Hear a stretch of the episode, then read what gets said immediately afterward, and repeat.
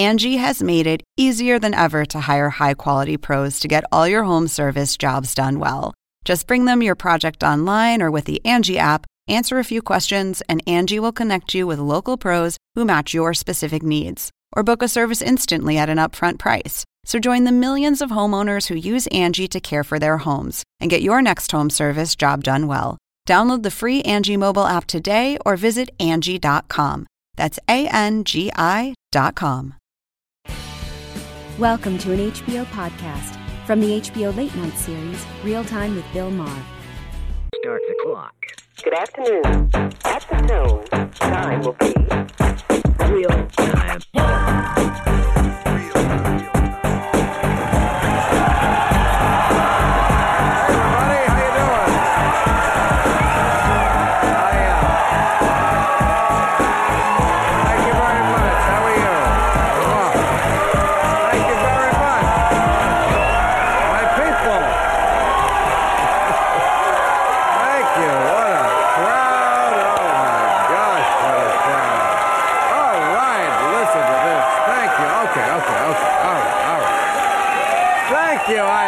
Appreciate that so much. Wow.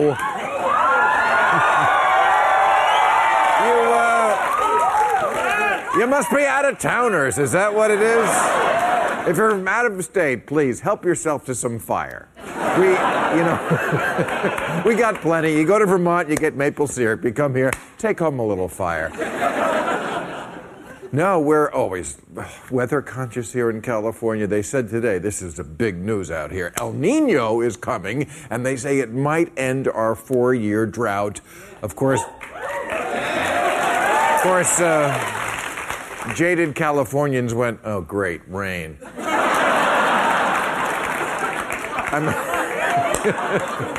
We are begging El Nino to hit us. That is what it has come to. We are praying for one weather disaster to save us from the other weather disaster. And we need it. I mean, as if we don't have enough problems. You know, we get some of our water, that little that's left, from the Colorado River. And the EPA, did you see this this week? Spilled, the EPA, who's supposed to prevent this, spilled 3 million gallons of acid mine sludge into the river, turned the river yellow and toxic. It's a huge screw up. But uh, Donald Trump said it gave him a great idea how to keep Mexicans from crossing the Rio Grande. So, well, I'll get to him. I mean, when are we going to start cherishing this planet a little bit? Did you see the explosions in China yesterday? Two massive explosions at a giant hazardous chemical warehouse. And it's, it's of course, very sad because those hazardous chemicals were destined to come here and make your kids' toys shinier. and your Doritos taste great. So that's. Uh, but they said the explosion happened at night was so big it made the night sky look like day. And I tell you, in China, between the explosions making the night look like day and the pollution making the day look like night, it's a wonder these people get to sleep at all. I don't- uh, but how about how about some good foreign news? Today we raised the American flag in Cuba for the first time. Oh, for like 60 years. Yes, after our fabulous 55 year diplomatic strategy of we're not talking to you. John Kerry went there and opened an American embassy in Cuba because he said, look, for too long, Cuban people have been deprived of, first of all, American tourists. Hey, Cubans. Fat white people trying to dance to salsa music. You're going to love us, let me tell you. Uh, but, you know, other than Marco Rubio and a few old Cubans in Miami, nobody gives a shit. worrying about Castro at this point, it's like worrying about Bobby Jindal's presidential campaign. yes, it's down there somewhere, but it doesn't matter. Well, that brings me to the presidential campaign, and I'm certainly glad something did because today was the big Iowa State Fair. All the candidates, Iowa? Yeah. you're, you're glad you're here with the fire. Uh, no, I love Iowa. But uh, all the candidates were there. This is true. Donald Trump flew in on his private helicopter and wanted, offered to give free helicopter rides to the kids. Um, that's true. And I mean, as another, ca- how do you compete with that? Seriously. Chris Christie tried. He offered to be the bouncy house. I mean, it, yeah.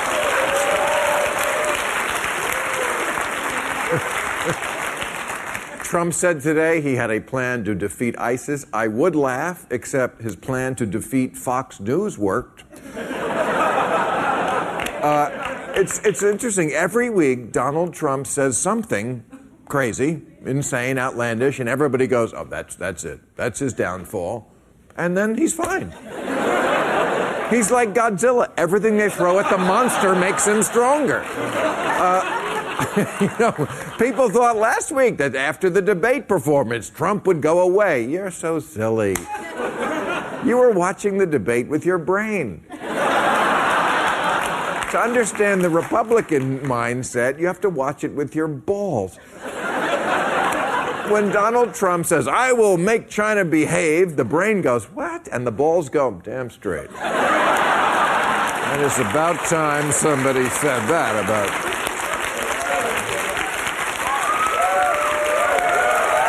Let's see. Uh... gotta give, gotta give Trump credit for this. No teleprompter. He just pulls it out of his whatever. oh, you saw that? Yes. This is the latest scandal. Period Gate. He.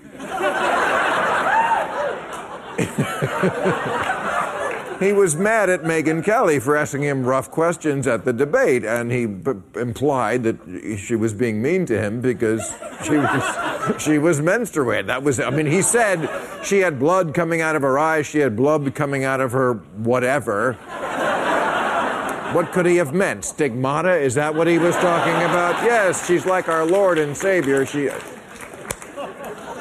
And it's so funny, you know, Fox, who was trying to destroy Donald Trump, they said after they, they said it's very important that we defend Megyn Kelly, take a principled stand, protect our beloved employee.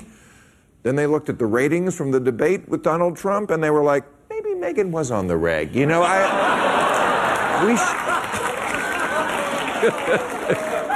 and Trump said, trying to recover, Trump said he is open to having a female vice president. I mean, minus those few days when they're a little crazy because you know. All right, you're a great crowd. We got a great show.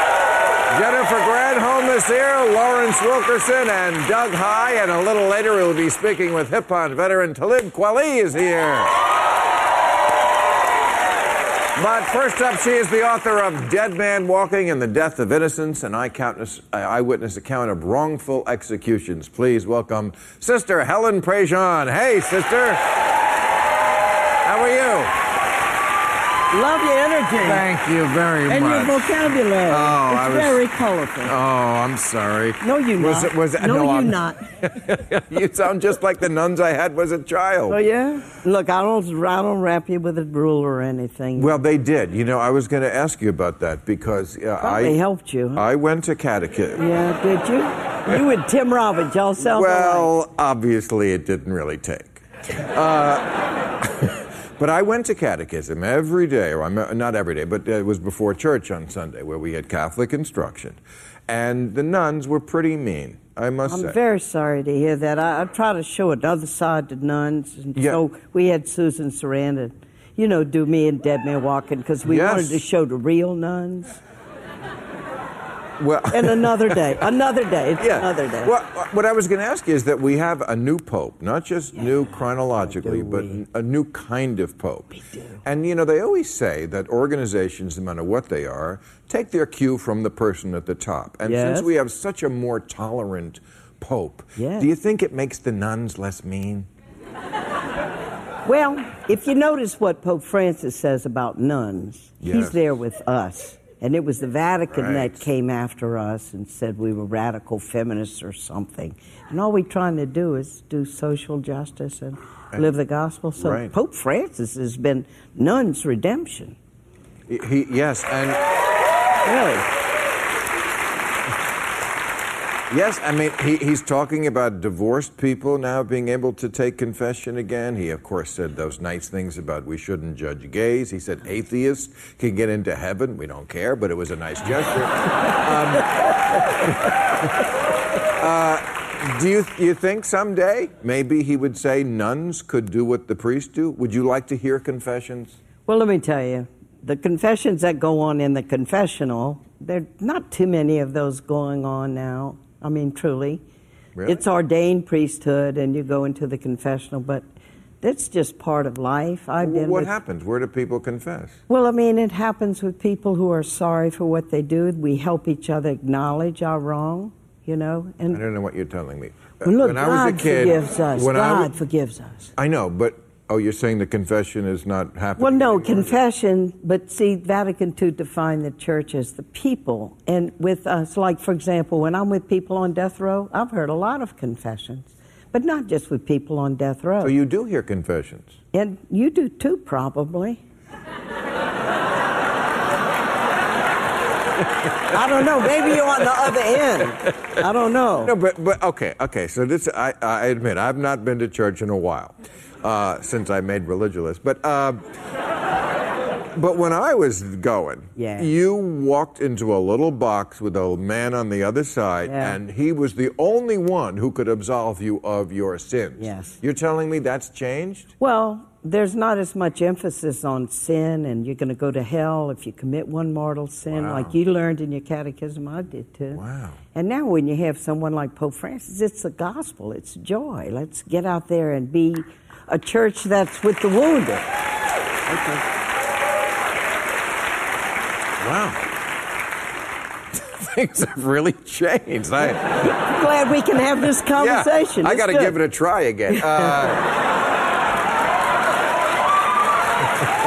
but uh, all right, let, us talk about your issue because you mentioned Yeah. Susan Sarandon. She did play you in the movie. This has been your life work, really. Yeah. About, well, about since I was 40 and woke up to the gospel the way Pope Francis right talked. about about uh, Wrote a man on death row was death with him when he row and executed, yeah. executions. And I know you're working on a case now, uh, uh, Richard Oh, yeah. It's too complicated to get into, but no, but we do want to to the. talk because he kind of just it mirrors exactly what's wrong with the death penalty. Supposed to be for the worst of the worst, right? Right. The Supreme Court turns it over to states because say they know how to punish their criminals.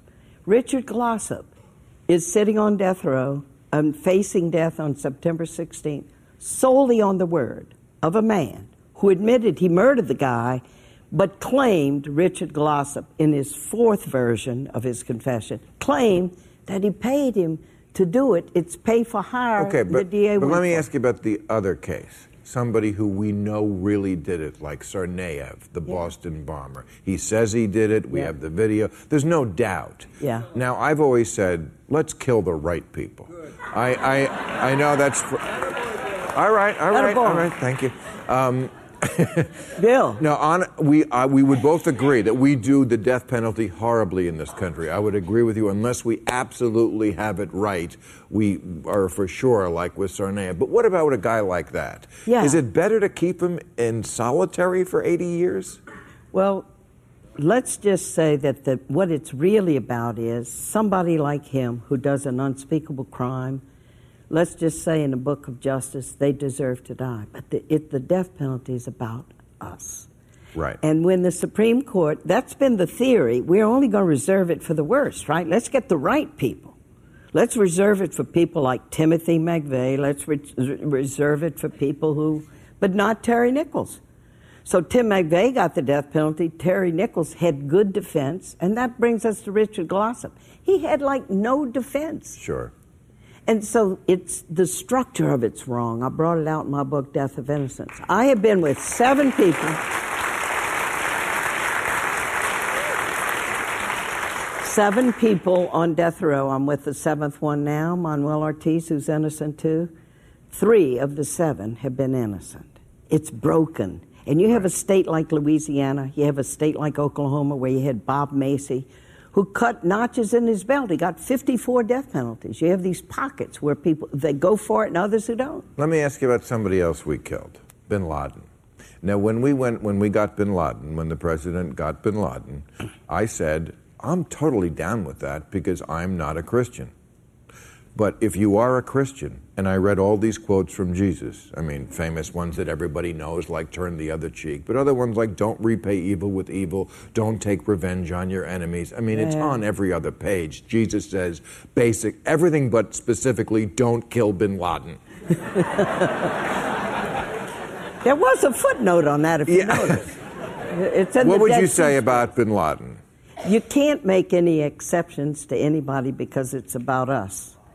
We killed You're either a. Christian or you're not, right? You're either a follower But human of. rights is people, whether or not you ever step in a church, whether or not you believe in religion, we believe in human rights. Right. And that's the trail we're following now. That's bringing us to a new day. And it is happening across the world. And we are going to get there too. In fact, we really are on our way because you can see that the death penalty, first in practice, is going away. And then you can see that now a majority of people say, You believe in killing bin Laden? Yeah, yeah. Kill the right people? Yeah. But then when you ask people, Here you have the choice with life over death, most people now in America are choosing life. They see all the things wrong with it, and they also see the great cost. You know, that made me sad at first when I said, Don't tell me we're going to do it on the money.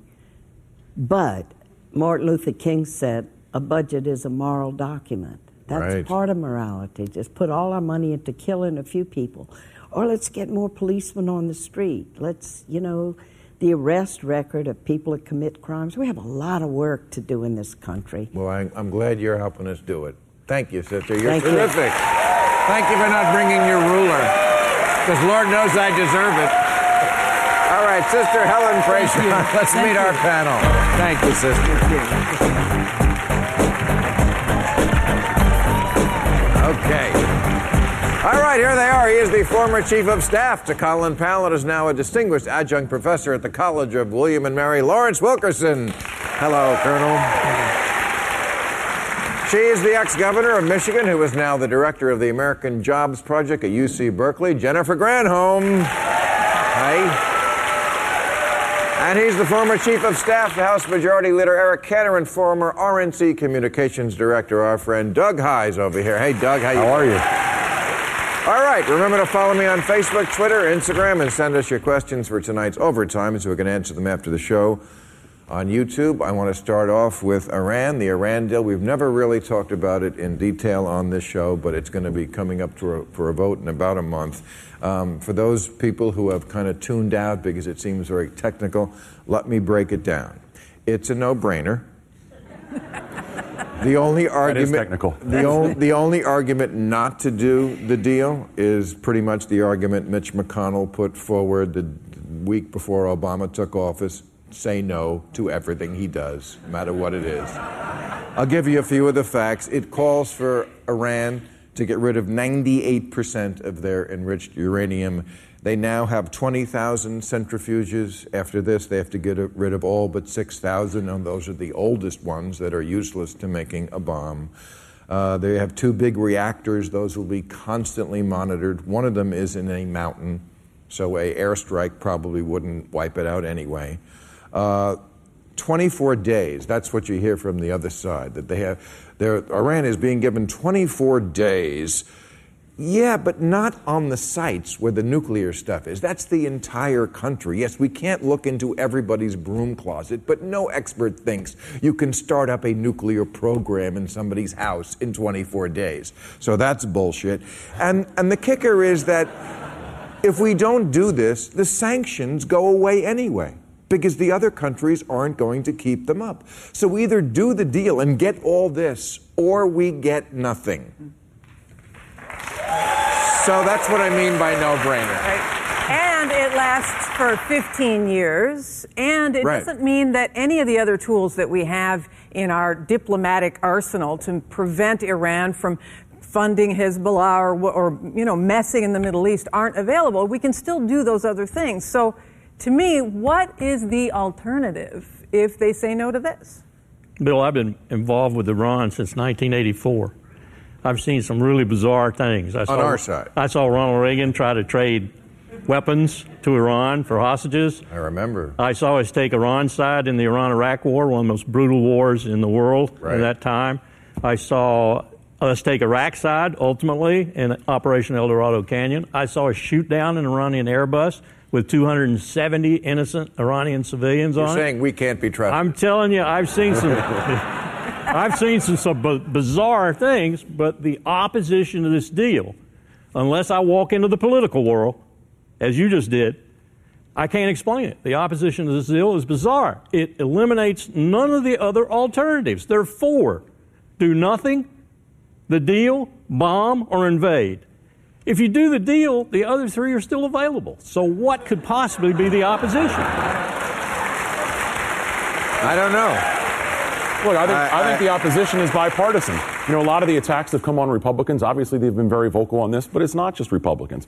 And when we've seen the That president. doesn't tell us what the opposition is. Well, well, the, but the president is the president's castigated this in, in two ways. One, if you're if you're against this deal, you're for war, and if you're against this deal, then you're standing in common cause with those who chant death for But America. still and I don't think that I don't think that Chuck Schumer is standing. You're in still common cause. avoiding the issue itself. What is the argument for not doing the deal? the argument that we're hearing from so many people from Capitol Hill, Republicans and Democrats, bipartisan majorities. Yeah, we got that. Is is that no deal is better than than this deal? And that's and that's what that's Still what Chuck Schumer's not saying. saying That's what, what Eliot the Engel is saying. actual argument is. There for not- isn't one. There That is is the argument. Not an exactly. actual There argument. isn't one.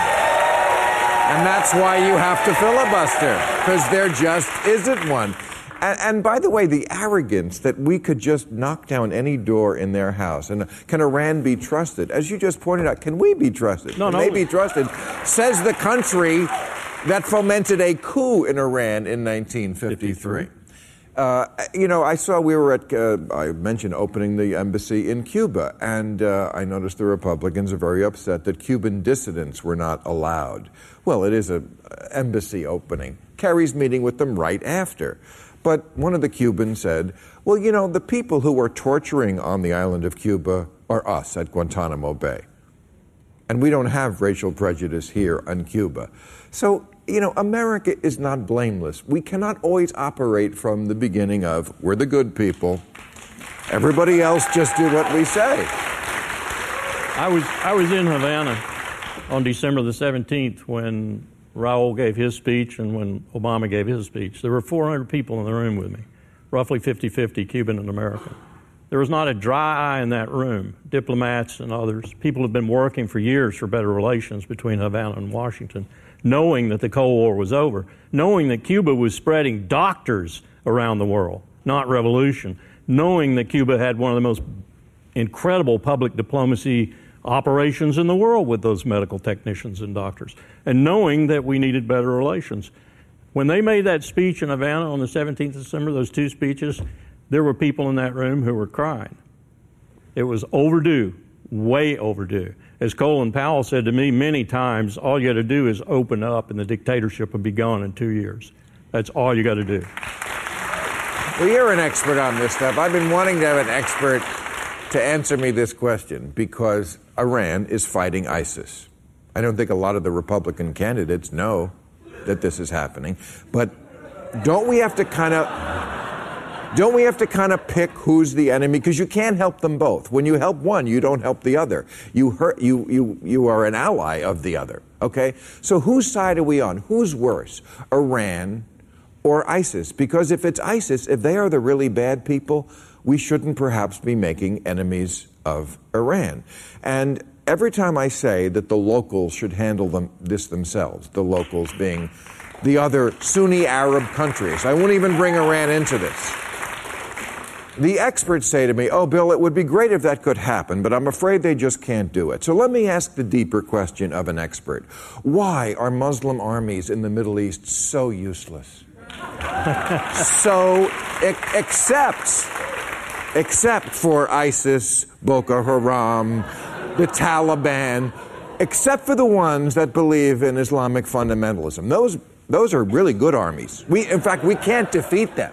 But the other armies, show that chart that I showed this a few months ago on the show. These are the forces under arms. Uh, Egypt, 1.4 million people under arms. Iraq has 800,000. Turkey has almost a million. The Saudis and the Kurds have 250,000. Jordan has 180,000. Syria, 600,000. There's over 4 million soldiers ISIS has about 20 to 30,000. We don't know exactly. They're like Scientology. You can't get. Yeah, look. look at this ISIS and the rest of the Sunnis in the Middle East. And they can't take them? So tell me, expert, why are they so useless? Well, let me, let me give you a little history on this and say that you're absolutely right. U.S. policy. U.S. policy for almost half a century in that region of the world, notwithstanding our overthrow of Mossadegh in 53 and the Shah's collapse in 79 and so forth, which were perturbations, U.S. policy was to be offshore in Right. carrier battle groups, Sure. marine amphibious groups, and to move ashore only as it was necessary to protect our interest and keep the peace. That was it. Boots on the ground was out of the question because everyone understood the admonition from the Princess Bride you don't want to start a land war in Asia. People forget Iran Right. is in Asia. It's not something we should be doing. I agree with you 100%. It's not something we should be doing. It's something. But, but, and to the question of why they're so useless? Why they're so useless? Let- Why four million question. can't defeat 20,000? A bigger question. A bigger question. Why does the United States always side with the weak government, the lack of courage, the lack of faith, the lack of anything you want to talk about in terms of stamina? Vietnam, look at that government. That Right. government didn't have a country, it had a relationship with the United States. Right. And when a real government came along from Hanoi, it beat them. Right. Look at Iraq, look at Afghanistan. Why do we always pick the places where there's no one to defend? Where are the lunatics on our side? you know, I mean, it's funny, you know, these Middle Eastern countries, they don't want to get involved in the Middle East. Yeah. It's too tough. It's, you know, why are we doing it? It's, it's like when a dad says he's going to babysit. You're not babysitting, they're your kids. Let them do their. All right, I get it. Let me bring up another subject. I'm going to get to Donald Trump in the second half of the show, but uh, they're so mad at him for what he said about Megyn Kelly. But I was looking at some of the comments from other Republican candidates in response to Donald Trump's Megyn Kelly comment. Carly Fiorina, there is no excuse. I stand with Megyn Kelly. But she doesn't stand with equal pay for women, maternity leave, abortion rights, contraception as part of health care. Jeb Bush, what Donald Trump said is wrong. You ought to apologize. But Jeb Bush bragged at the debate about Florida being the first state to defund Planned Parenthood. And he's not the only one. I mean, there's one thing, what they say and what they've actually done. I mean, Jeb Bush, just as the example, when he was governor, not only did he defund Planned Parenthood, but he actually, as governor, intervened in two cases to prevent a 13 year old girl and a mentally challenged woman who was raped from being able to have, no, from being able to get an abortion. Oh, oh. So it is, these are two abortion cases. He intervened as governor. And he allowed this bill to become law, which was called the Scarlet Letter Bill, which required women who want, who are single moms, who wanted to put their children up for adoption, to publish their sexual histories in the newspaper so that the father would know, even if they were raped.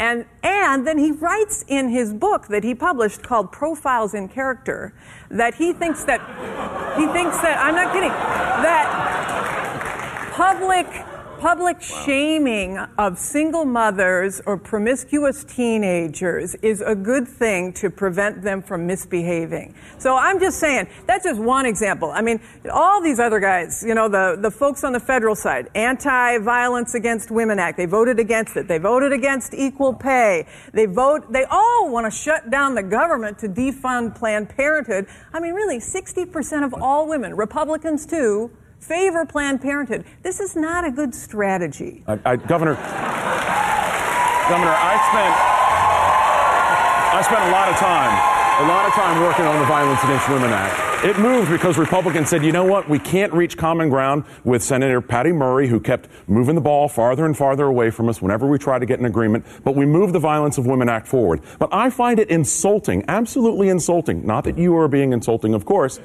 But that when we talk about women and women's issues, we have to talk about contraceptive and abortion and Lilly Ledbetter. You know what wait, women wait. care about? Who's women talking care about, it? You all women are care talking about, about it. You, You we- guys are talking about it. It's Women care about women care about jobs. Totally. They care about schools. They care about their health care costs. Okay. It's as insulting as saying, you know what, Hispanic voters care about immigration and only Okay, immigration. It's just not true. Wait, wait, wait. How many times in the Republican debate, how many times did the, the abortion, Planned Parenthood come up, and how many times did the words middle class come up? You know, they overwhelmingly, it was all about defunding Planned Parenthood and anti choice. Do you know what? Even Republicans, 61% of Republicans favor uh, an exception to the ban on abortion for rape and incest. Even 61% of Republicans. And But they're yet- still pro-life. Oh, no, well, fine. But 61% say there should be an exception. But you've got candidates out there who don't favor any exceptions, like Yeah. Scott Walker, who doesn't even favor an exception for the life of the mother. I mean, come on. But, but again, to, to my point, why is it when we talk about women's issues, it always has to be about abortions? You're, you're the ones who talk about it nonstop. And, and I would say women care about jobs. They, care, they, care, they care about Totally getting agree. their, their Well, wages increased. They care about Right, their but you're, you're costs. against the minimum wage, and most m- Two-thirds. minimum wage Not- workers are that- Right. that's that's not true. And Okay. but You're and- not and at the against point minimum wage? Where we've where we've got look, Advancing? I'll, I'll be the first to admit that we had a lot of bad Senate candidates who said a lot of stupid things. Thank you, Todd Akin. Thank you, Richard Mourdock. Republicans, you Well, should you should be grateful for me- those two because that's why we didn't win the Let, Senate let- back let me read. four Let years me earlier. read one more stupid thing, um, because Mike Huckabee, candidate, also condemned Donald Trump. He said, "I would never say anything like that. I hope he apologizes." Blah blah blah. But Mike Huckabee also said this. He said about Beyonce. He said she is a terrific dancer without the explicit moves that would best be left for the privacy of the bedroom. But here's getting to my point that they just don't get women. He said Jay Z is a very shrewd businessman, but I wonder does it occur to him that he is arguably crossing the line from husband to pimp by exploiting his wife as a sex object, as if Beyonce does not run her career on her own. He thinks that Beyonce and Jay Z are Ike and Tina Turner. so uh, I, Well, I br- is, this, is, Defend that, this, is, Doug. this is the man. Wait, let- let me just. I bring this up because they do have a problem with women, and they just seem to not They have, a- really. they have a problem with single women. We do very well with married women. Mitt Romney well, well, did, wait, wait, did wait, well with married women. Obama beat. And I'm not talking about binders, by the way. No, Obama beat beat uh, one women 55 to 45, all women. He won single women 67 to 31. And there's there's our problem. But the RNC has come out with a picture book uh, to help explain to Republican politicians. Did this come out when I was working for Michael yes, Steele? you- I just need to know that. It, it's called The Mysterious People Who Aren't Men. Would you like to hear it? Because Yes. uh, okay, all right. It's explaining to Republican politicians. Okay, you're down in the polls and you don't know why. It seems like you're popular with all of the guys, but the reason the Republican Party's in trouble is all you old white men live in a bubble. You've got Jeb and Trump, Santorum and Walker, all of them somewhere between creepy and stalker. but I'll tell you a secret if you keep it between us. There are voters out there who don't have a penis.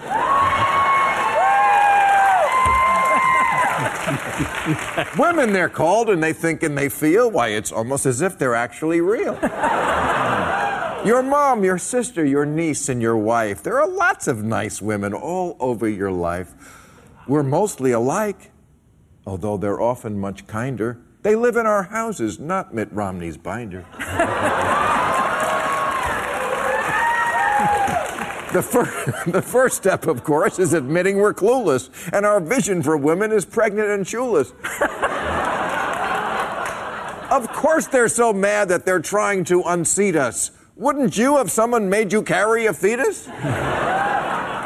but give them respect, and we'll stop looking corny. Admit they exist even when we're not horny. Support equal pay and they'll come to adore us. Take it from me. That's the political clitoris. Okay. he is an activist and hip hop musician whose album, Fuck the Money. Hey. Drop today for free online at Kweli.com. Talib Kweli is over here. Hey. How are you, sir? I'm a big fan. It's great to see you here. Hello, everybody.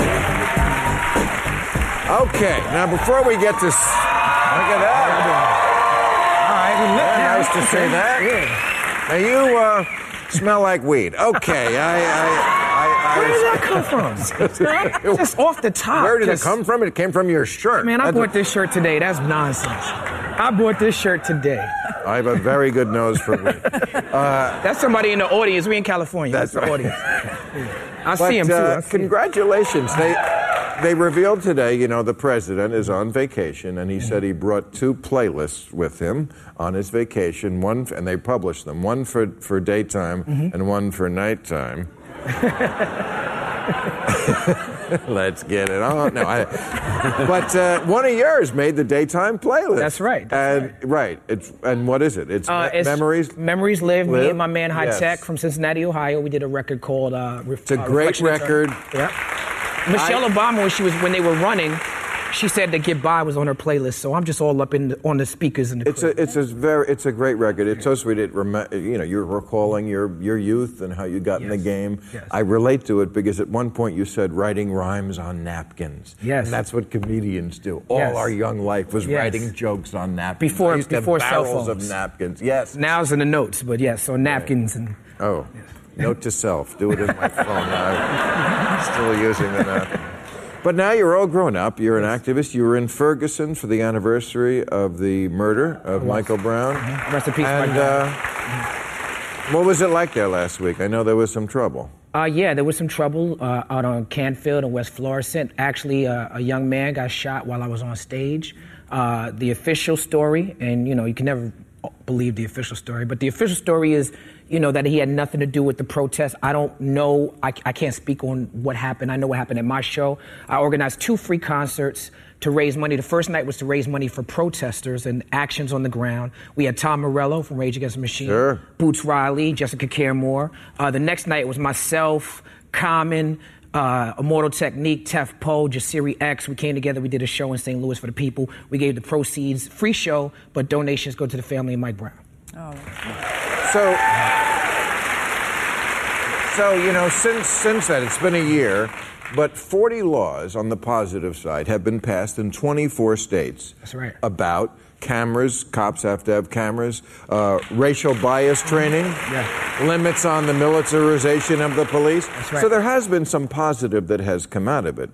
Yes, I mean, you know, it's our it's our duty to stand up and not obey unjust laws. It's our duty to stand up for our rights. And um, you know, what's interesting about Ferguson is that these are young people, these are women, these are black people, white people, queer people, a, a community that came together, working class students who weren't activists, saw Mike Brown's body laying in the streets for six hours. They saw the systemic racism. The, the Department of Justice came down because of what happened in Ferguson and, and, and let mainstream America know look, these people ain't, ain't bugging out. This is a real problem. The people been seeing it.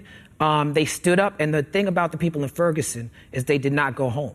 When they when the tanks came out, they they stayed in the streets. Matter of fact, they still in the streets now. I got friends of mine who got arrested. You know what I'm saying? Cornel West, Jasiri X got arrested on Monday. So they changed the conversation along with the, the young women who started Black Lives Matter after Trayvon Martin was murdered by Neighborhood Watch. Let me ask you about that because there was some controversy this week. Uh, Bernie Sanders, Democratic candidate for president, very popular. Uh, two activists interrupted his speech and grabbed the mic. Uh, didn't even do a Kanye ain't gonna let you finish. I'm gonna let you finish, but Yeah. Hillary Clinton is right, uh, and uh, and a lot of people said, you know, um, why Bernie Sanders? I mean, if you're going to interrupt somebody, mean- this guy has hundred percent approval rating from the NAACP. NAACP like Donald Sterling too, though. So. What? Y- Yeah, you missed that part. Like No, I- I did miss Yeah, yeah, part. yeah. So I mean, you know, Bernie You Sanders. mean a place called the National Association for the Advancement of Colored People is out of date? I mean, you know, we love the NAACP. You know, we love the NAACP and the history. But. Bernie Sanders plainly is Yeah. not a racist. Well, I Bernie mean- Sanders is not the problem. Well, you know, Bernie Sanders is somebody who, you know, he's an, he's somebody who just because someone has a record of civil rights doesn't mean they are automatically entitled to the black vote. But he, I- is he the first guy we should be attacking? Well, you know, Uh, he might shouldn't be. we, well, shouldn't we work no. up our way from He- people who? He might be the easiest because he's somebody who's dealing with the people more directly than a Jeb Bush or Hillary Clinton. think- He might be the easiest to get to. But I mean, I think the thing is that you got to look what happened after these activists. Me personally, I'm friends with some of the people who started Black Lives Matter. My sensibilities, when I first saw what happened to Bernie in Seattle, I was like, well, maybe, you know, that's not right. But I was corrected. I had to stand corrected because the job of activism is not to be liked or not to be polite. It's about making sure these issues. Black women vote more than anybody in this country. And you have young black women who started Black Lives Matter, and they are, for, are forcing this discussion. They say you're not going to be a progressive, and say that just because you're a progressive, that you you are have have a good view of racial, you have a grasp of racial issues. It's very possible to be pro- progressive and still have no understanding of racial issues. You know what I'm saying? And I think, and what's happened since then is that since they've used protests, which you know Martin Luther King did, and Nelson Mandela did, and Gandhi, and all these political figures did, historical figures did, they've changed the dialogue. They forced O'Malley is his name Yeah. to come up with a platform. They forced Bernie, uh, Bean- uh, Bernie Sanders to deal with it, and that's positive and beautiful, In and fact, I love them for that. all of these Democratic candidates now have a, s- uh, a platform on ending right. mass incarceration, making sure Right. there are body camps. And Black Lives Matter did confront Jeb Bush this week. That's and I right. hope they continue to confront Yeah. the Republicans as Yeah, well. Yeah, I agree. would- I no would- one gets a pass. okay. Yeah. No, no All right. politicians get a pass on this. Um, let me show you a little video. This is some people in Ferguson showed up. They were uh, the militia called the Oath Keepers. Uh, and this is something that we've seen elsewhere in America. Uh, a bunch of white guys with automatic machine guns and body armor showing up. I see my man just Ted want- Poe out there telling him go home. I just want to. I, I just want to ask the question: What do you think would happen if a bunch of black people showed up and, and with automatic weapons, exercising their constitutional rights? That is kind of white privilege, isn't it? That you could show up. They should stay home. They should stay home, and, and it's not constructive for anything. And But you would admit there's two Americas on that. I, no, absolutely. Okay, Look, right. Republicans have been talking about this as well, and I think you know Republicans. If we have a let's say robust skepticism of government, well, that includes our justice system too. It Right. speaks to what Sister Helen was saying as well. Right. All right. Let me ask before we run out of time about about Donald Trump in Iowa because I think this is a giant story. I didn't see anybody talking about it today. That Donald Trump is ahead in Iowa because it's the one place that people said Donald Trump was not going to do well because he's a New Yorker. Remember Giuliani? Wouldn't even participate in Iowa. I've had so many people sitting on this show telling me Chris Christie, even when he was riding high, is not going to play in Iowa. They're too evangelical. He's too New York. Are you? This kidding? says so much about the electorate. Yeah. Even the evangelicals want to be called on their shit. They are desperate to have somebody lead them. Somebody say, you know what? I just don't bend to your bullshit.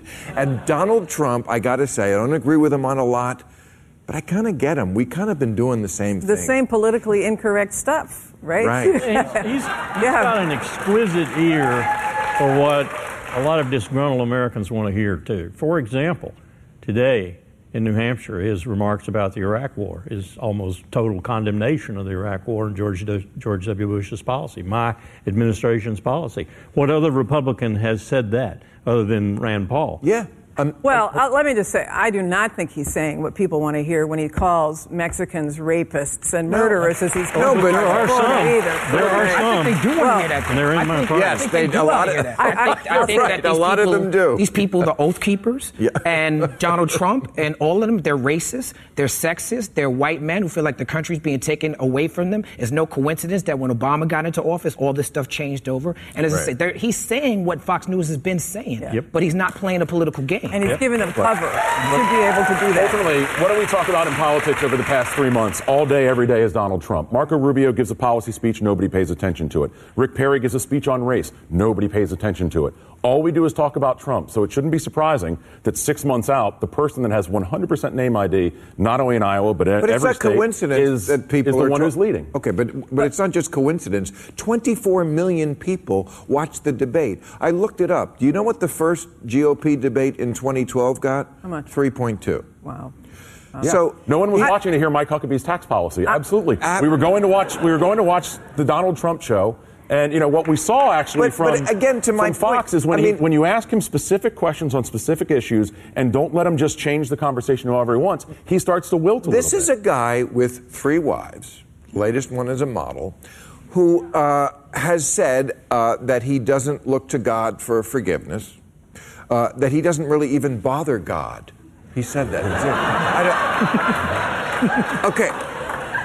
Tell me why he's not finished in the state that everybody always said was run by Here's why. evangelicals and you couldn't No. do anything. Because we didn't actually because cover that. We Americans didn't know they're No. full of shit. They didn't- That's why. And when polit- they are so full of shit. Americans barely heard it because what we did hear was we heard about Lindsey Graham's cell phone. We heard about him name calling John I- McCain. No, we no. heard name calling, name calling, name calling. They're so tired of hear that. politicians saying to them, if we only had a government as good as the people. They know they're not good. they know they're not bright, and they know they don't know anything. I, you know, I think what they want is they appreciate the pizzazz, right? They appreciate the show, but I think they're tired of the same old, same old policies: anti-immigrant, anti-woman, anti-climate science, That's his- those are his policies. That's what I'm saying. I don't think. I think they're all the same. I think they're all the same. Don't let the pizzazz fool you, but at least it gives them something to look But- at. but- in the, okay, if you but- look at, he's a reality show guy, right? In a reality show, oh, No. in Survivor, they keep the villain on as long as possible because he's so interesting. But wait, but in the end, in the end, wait, in the end though, the villain doesn't win. We'll in see. the end. We'll see. I mean, And but what, that's, he's, what, is he expo- what he's exposing, glaringly so, is the paucity of ideas and real issue discussion in my political party.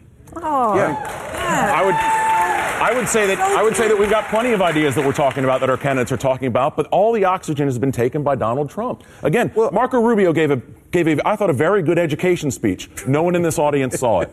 Rick Perry gave a speech where he touched where he talked about race in more in more blunt terms than Republicans have ever really done. no one in this audience saw it. Why? Because we were talking about Lindsey Graham's cell phone number that Donald Trump gave Okay. out. If we're- if it's up to the press to pin him on specific issues, Oh, not let him up, and then he'll start to wither. Oh, dream. He's all over the place on immigration.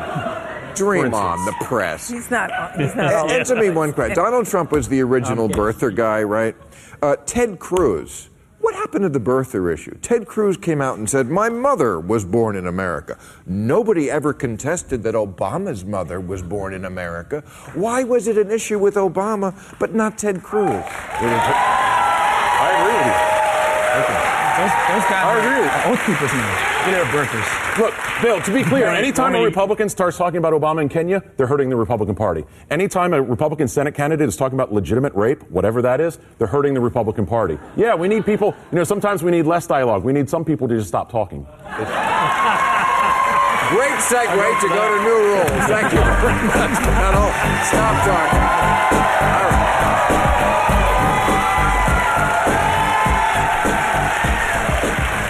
New rule. Now that Kim Jong un has executed some 70 officials, he has to explain why his barber is still alive. is it possible he's surrounded by sycophants? So many sycophants that nobody has the nerve to tell him his hair looks ridiculous. yes, I suppose that is possible.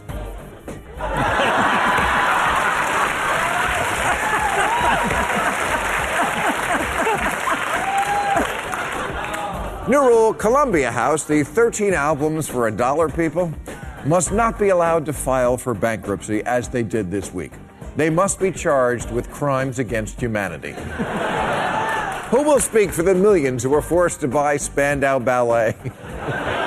Men at Work and Laura Branigan albums they did not want. Or that Bruce Willis Bruno album.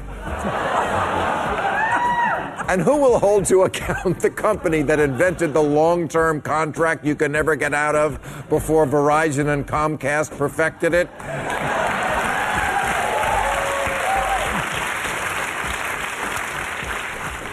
New rule Gwyneth Paltrow has to answer this question Are you trying to make us hate you?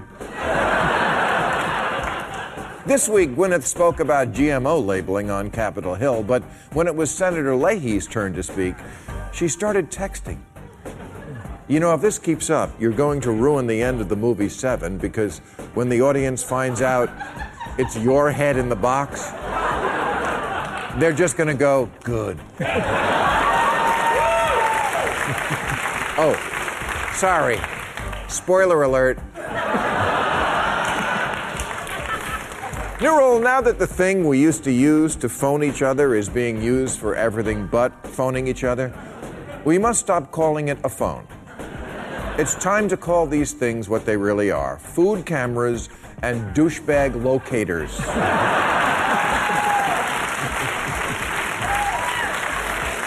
And a related new rule, just so we're clear if you look directly at me and speak, and then when I reply, you point to your headset to indicate you're actually talking to someone else on the phone, you're the asshole.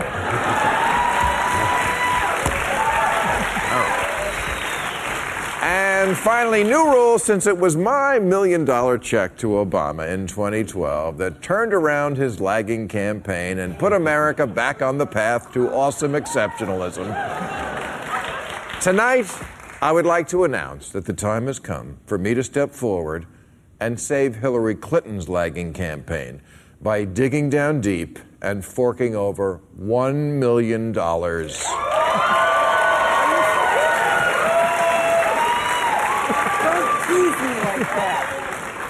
Worth of advice. Ah!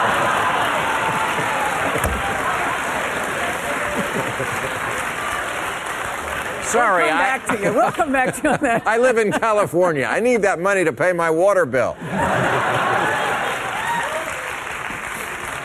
Now, I know many liberal Democrats these days are expecting Bernie Sanders to be their standard bearer now that he's a. Now that he's ahead in New Hampshire, but I wouldn't have the couches in the Oval Office fitted for plastic slipcovers just yet. I mean, I love Bernie, but we must assume Hillary is going to be the nominee. And after witnessing, Yes. after witnessing the gruesome hundred car pileup that is the Republican field, I, for one, am not going to stand idly by and let Hillary blow this thing.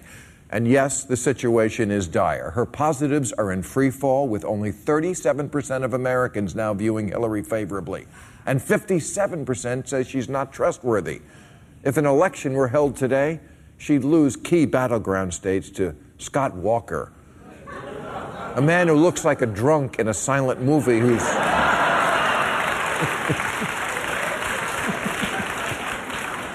who's just been punched by mistake.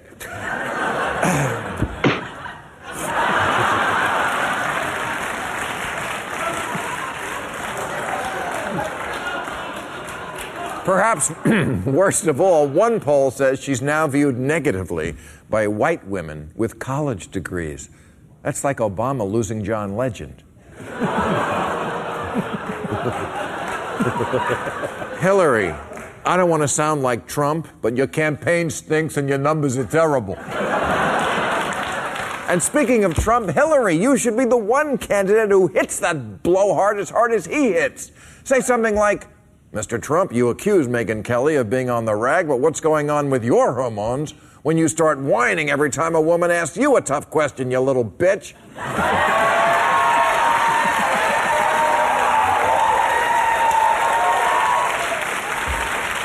And that's my first bit of advice. You gotta make the campaign more fun. This week, you introduced a detailed plan to make college more affordable, as you've released detailed plans on immigration, climate change, taxes, whatever. Honey, that's stuff that's actually relevant to the job of being President of the United States. But this is America. Campaigns aren't for policy. Just say, I will be the best at college affordability.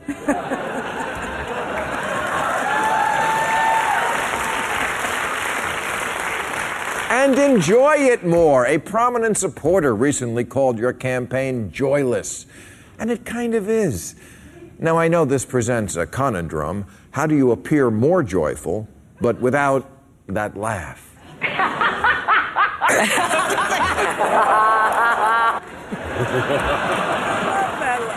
Yes, the laugh. The one that makes people think you're the wicked witch of the West Wing. You gotta get rid of that, and you gotta find a way to look like you're a spontaneous fun lover. See if Taylor Swift has room in her girl gang for you. Ride an inflatable penis with Miley Cyrus. Lick a donut with Ariana Grande. Pee in a bucket with Justin Bieber. Geez, girl, you invented bad blood. Start a Twitter war with Katy Perry and then delete your tweets. Okay. Next. Next thing you have to do, I want you to announce your VP pick, and I want it to be Baltimore Slap Mom. That's right. Remember the woman during the Baltimore riots this year who slapped her son because he was throwing bricks at the cops? She is your ticket to the White House. Liberals love her because she's a strong single mom, and conservatives love her because she beats the crap out of unarmed black teenagers.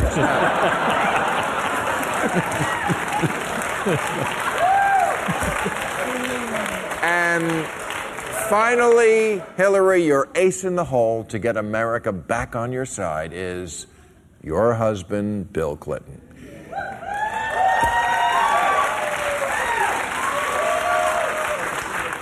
He has to have an affair. or at least you have to find a way to publicize one of the ones he's probably already having. I say this because the years when you owned most admired woman in America were the years when he was doing with anything that had shoulder length hair and moved slower than he did. you can get the magic back, but Bill has to humiliate you, if at all possible, with Rebel Wilson on the Jumbotron at a Cubs game while you're throwing out the first pitch. Oh, we could also make this work with Jonah Hill, but nah. All right, that's our show. I'll be at the Century in Wichita, Kansas, September 12th, the Washington Pavilion in Sioux Falls, September 13th, and at the Embassy in Fort Wayne, Indiana, September 9th. I want to thank my guests, Lawrence Wilkerson, Jennifer Granholm, Doug Heye, Talib Kweli and Sister Helen, Helen Prejean. Join us now on Overtime on YouTube. And thank you, folks. Catch all new episodes of Real Time with Bill Maher every Friday night at 11 or watch him anytime on HBO On Demand. For more info, log on to HBO.com.